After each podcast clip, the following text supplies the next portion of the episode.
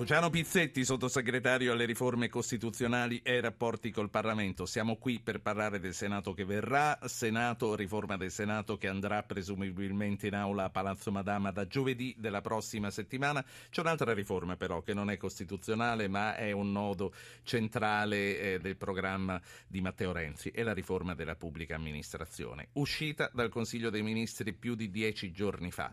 Venerdì scorso, il testo non, non si è ancora visto, venerdì scorso dopo sette giorni dall'uscita del Consiglio dei Ministri, eh, il ministro Madia qui a Radio Anch'io disse arriverà in giornata, non c'è nessun rilievo dal colle, non sapeva, era una bugia, perché? Perché ancora oggi eh, non c'è e il Corriere della Sera oggi apre proprio con la notizia che il Quirinale di rilievi ne avrebbe fatti e come.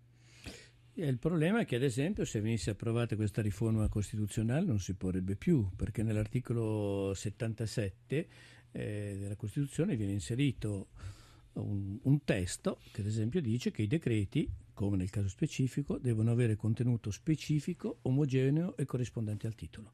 Quindi sarebbe impossibile, con la nuova Costituzione, eh, approvare dise- decreti legge così ampi nella loro casistica.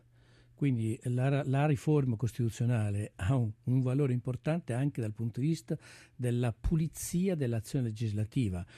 Eh, in quel testi, per il, il desiderio di affrontare eh, rapidamente al cuore alcune questioni eh, che fanno riferimento alla pubblica amministrazione piuttosto che all'ambiente, piuttosto che allo sviluppo, piuttosto che all'agricoltura, eccetera, si è predisposto un testo che è oggettivamente un testo variegato che eh, eh, poteva come sta correndo appunto alcuni rischi di, di, rilievi che poi non credo si tradurranno nel fatto che eh, il testo verrà messo nel cassetto, anzi tutt'altro, semplicemente eh, verrà, i rilievi vengono, sono utili appunto a ricondurre a un criterio di omogeneità i testi legislativi. Ecco, mm, professor Ripoli, ah no, deve, deve concludere. No, vuol dire che questa cosa qui, appunto la riforma, ben si connette al tema che lei ha posto con quest'ultima domanda, perché a, a riforma, a, a regime, eh, que, decreti così non sarebbero più consentiti.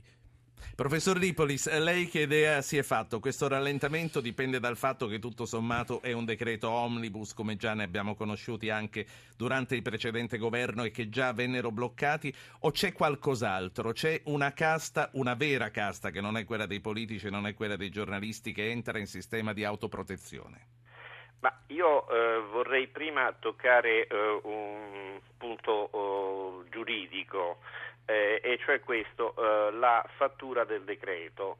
Eh, che i decreti eh, non siano definiti in tutti i loro dettagli al momento dell'approvazione in Consiglio dei Ministri è un dato che può apparire eh, discutibile, forse lo è, ma che non è eh, nuovo nella tradizione italiana. Spesso poi i decreti subiscono eh, come dire, nei giorni successivi eh, al Consiglio dei Ministri eh, degli aggiustamenti. Eh, quello che vorrei dire però è che eh, non c'è bisogno eh, che entri in vigore la nuova Costituzione perché il governo faccia decreti omogenei eh, spe- con contenuto specifico, omogeneo e corrispondente al titolo, perché c'è già una norma nel nostro ordinamento contenuta nella legge sulla Presidenza del Consiglio, la legge 400 dell'88, cioè il governo può benissimo, anche senza che entri in vigore la nuova Costituzione, eh, attenersi a questi principi e fare decreti eh, di, questo, eh, di, que- di, eh, di questo tipo. Eh, quindi eh, insomma eh, sì. evidentemente un po' di confusione eh, ci deve, essere, ci, deve essere, stata se il Quirinale eh, è stato costretto, come dicono i giornali, io non lo so direttamente ovviamente, eh, a intervenire. Per quanto riguarda le resistenze, io insomma, non ho elementi per dire se c'è una resistenza di settori specifici eh, degli apparati dello Stato. È chiaro che eh, quando si interviene e si incide eh, eh le categorie interessate, eh, dire, eh, vogliono far sentire la loro voce.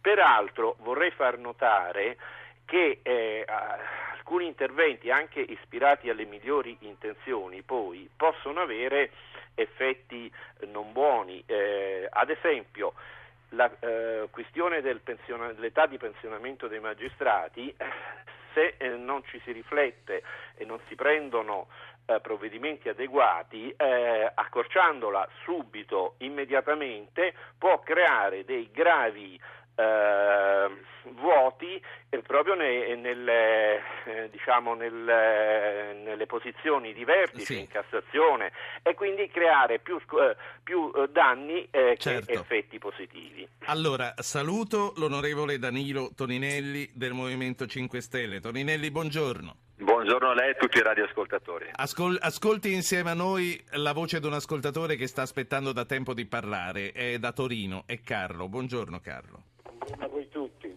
Ah, mi lasci ricordare il numero verde che lei ha formulato per parlare, 800 050001. Carlo, vada. Allora, visto che l'immunità nasce post-fascismo per proteggersi dalla libertà di espressione, scusi, non sono molto colto, mi devo aggiustare con delle mie parole.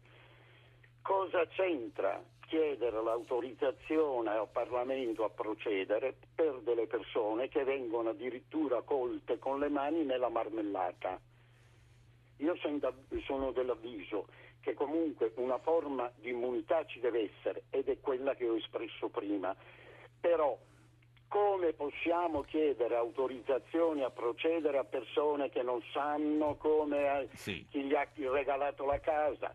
che eh, Rubi è la nipote di Mubarak, che cioè, sono delle indecenze italiane sì. e sto sentendo la trasmissione. Io sì. sono convinto che oggi tanti italiani ci stiamo spac- eh, spanciando da ridere perché tutti, e questa è veramente una casta alla fine, tutti si stanno attaccando agli specchi cercando di Senta, salvare il fondo Carlo. schiena.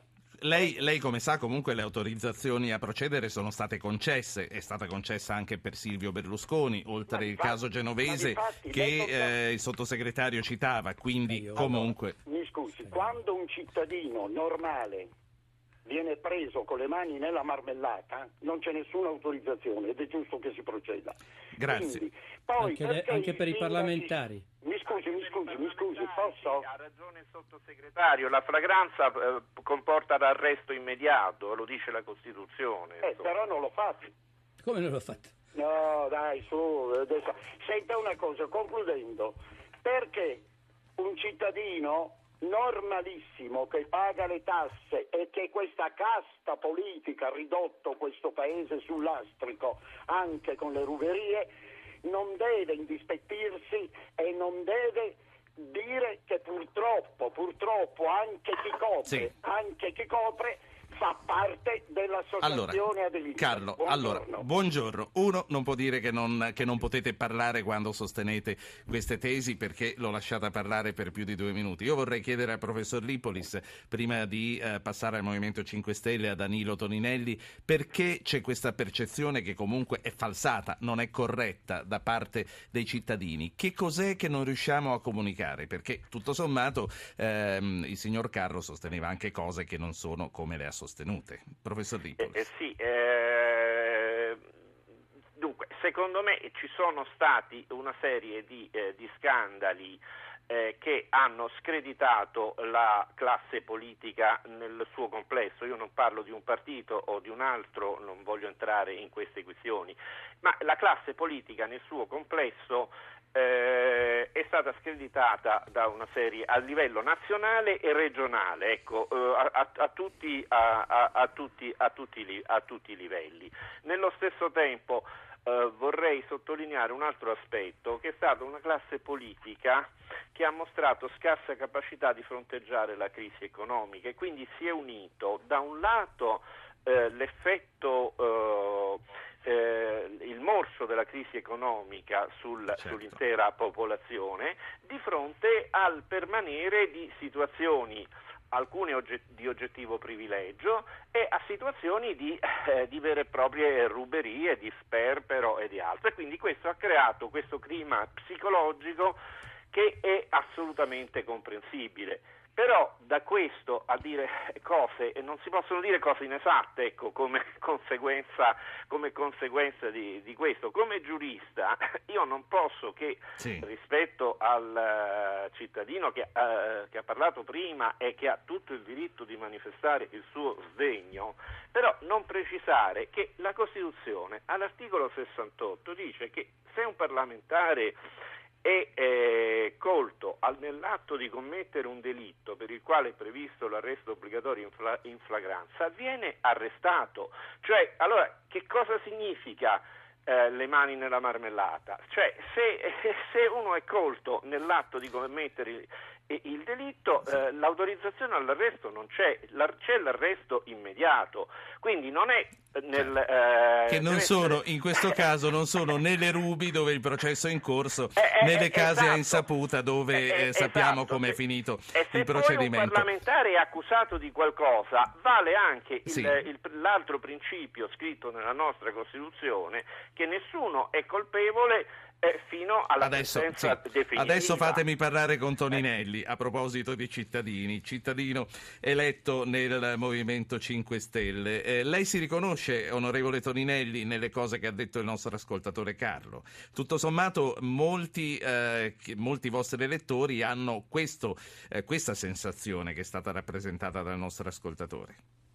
Guardi, eh, noi eh, in tutti i casi in cui avremmo potuto utilizzare l'immunità non l'abbiamo utilizzata perché siamo entrati da cittadini all'interno del Parlamento e di conseguenza come cittadini vogliamo, vogliamo rimanere. Quali sono questi casi in cui avreste potuto utilizzarla? Ma io mi ricordo le due querele che subirono due colleghi uno per, per, ingiuria e un altro mi sembra ancora per calunnia o ingiuria e non, non, ven- non vennero utilizzate la, l'immunità. Quindi noi diciamo che tranquillamente l'immunità può scomparire. Eh, giustamente i colleghi eh, del Senato ieri hanno fatto un comunicato perché si è creato un fraintendimento che è a dir poco ridicolo nel quale mi sembra il deputato russo del Partito Democratico affermò, eh, ha affermato che il Movimento 5 Stelle due settimane fa depositò un emendamento per la reintroduzione dell'immunità. Questa è una eh, stupidaggine. C'era o non c'era questo emendamento?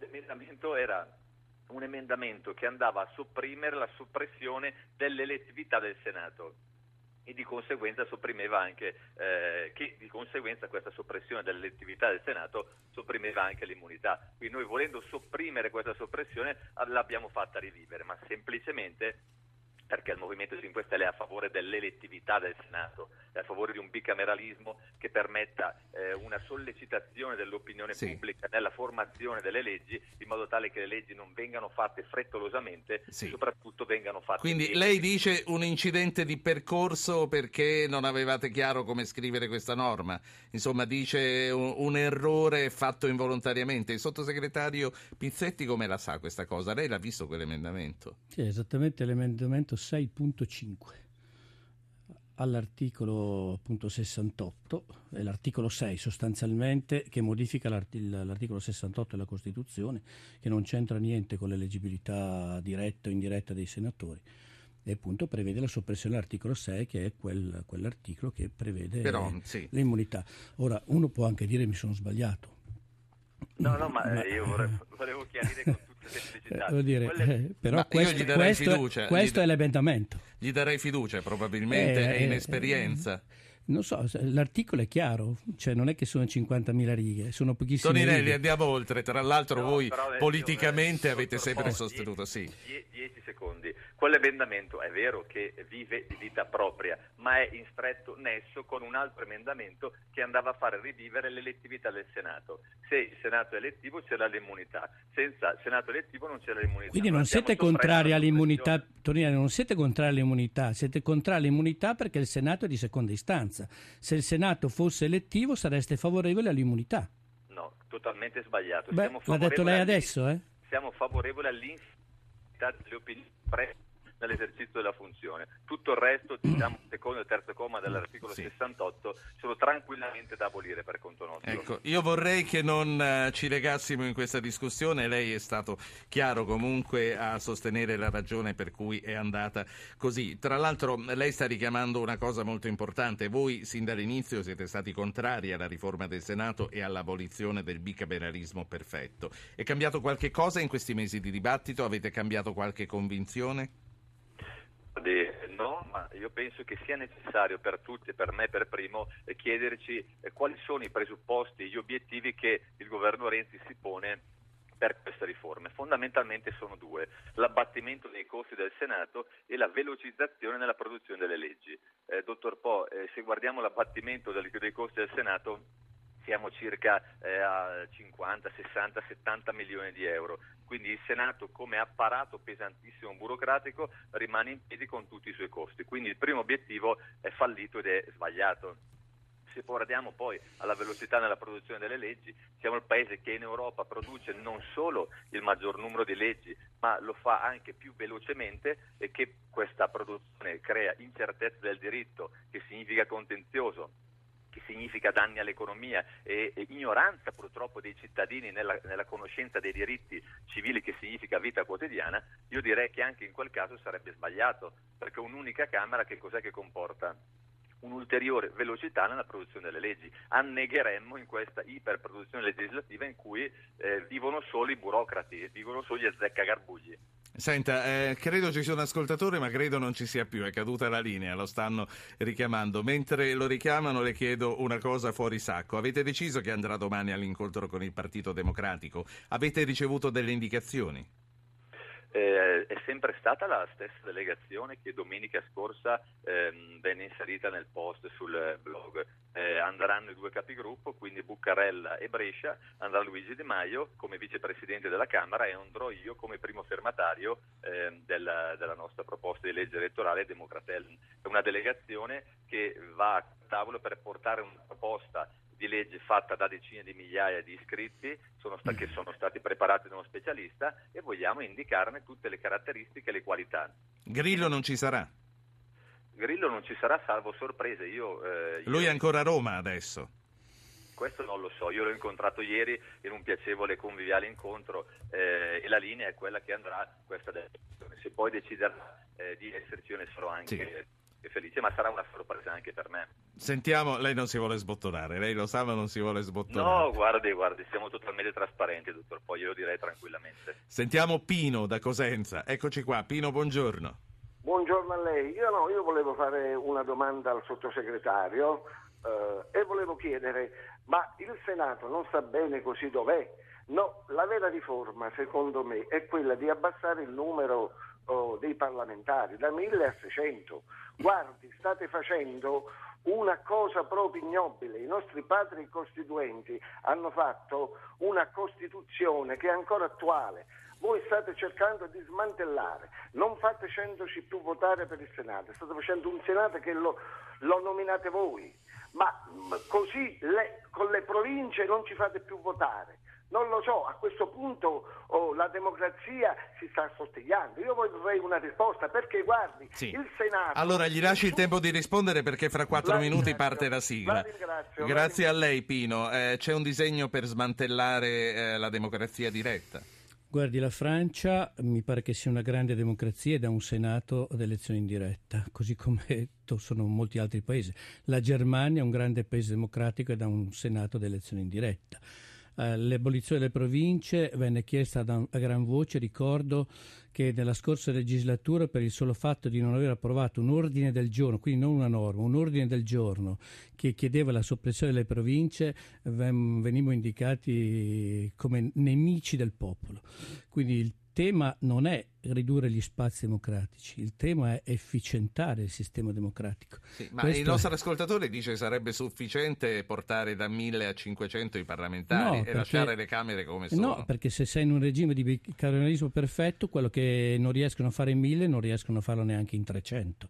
E comunque sia il Senato viene ridotto di due terzi, quindi come dire, dai 300 eh, e fischia che sono adesso si passa ai 100 per cui la riduzione è consistente. Peraltro non è vero che sono nominati perché sono consiglieri regionali e sindaci. I sindaci vengono scelti direttamente dai cittadini con elezione diretta. I consiglieri sì. regionali vengono eletti direttamente, peraltro con preferenza.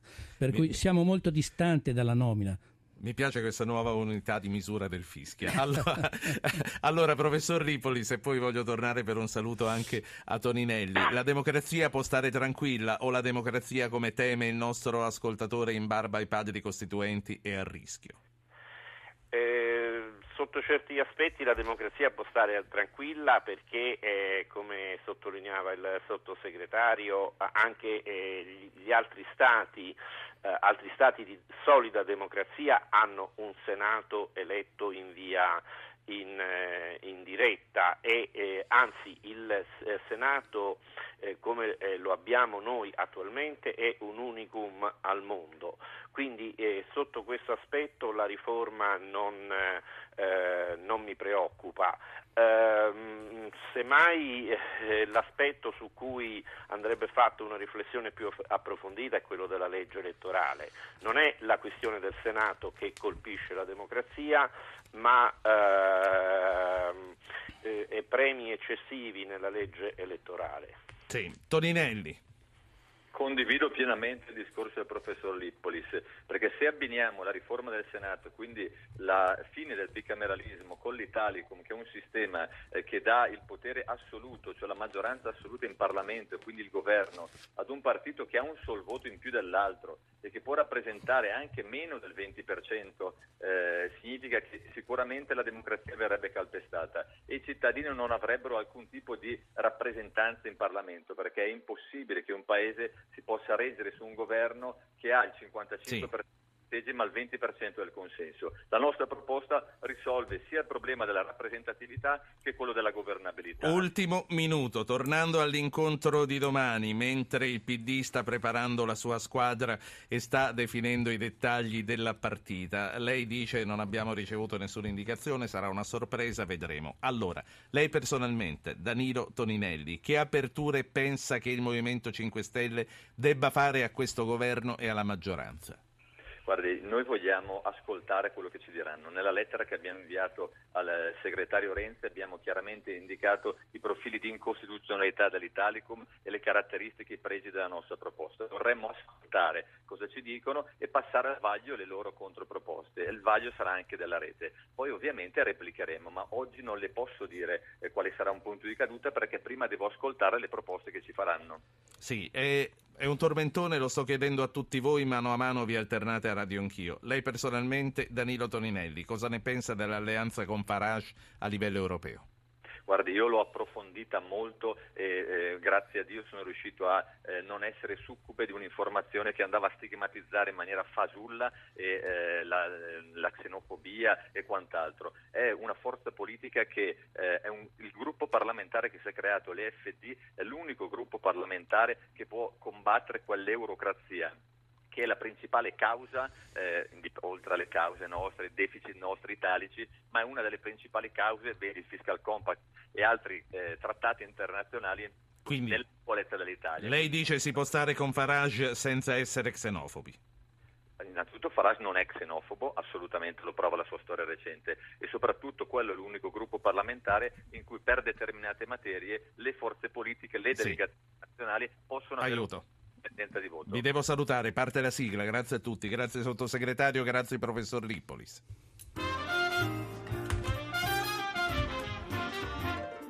Avete ascoltato Radio Anch'io, ha condotto Ruggero Po, assistenti al programma Alberto Agnello, Valentina Galli, coordinamento tecnico Fabio Lelli. Potete iscrivervi alla mailing list e ricevere le anticipazioni sulla trasmissione del giorno dopo scrivendo a radioanchio-rai.it. Archivio puntate podcast su www.radioanchio.rai.it.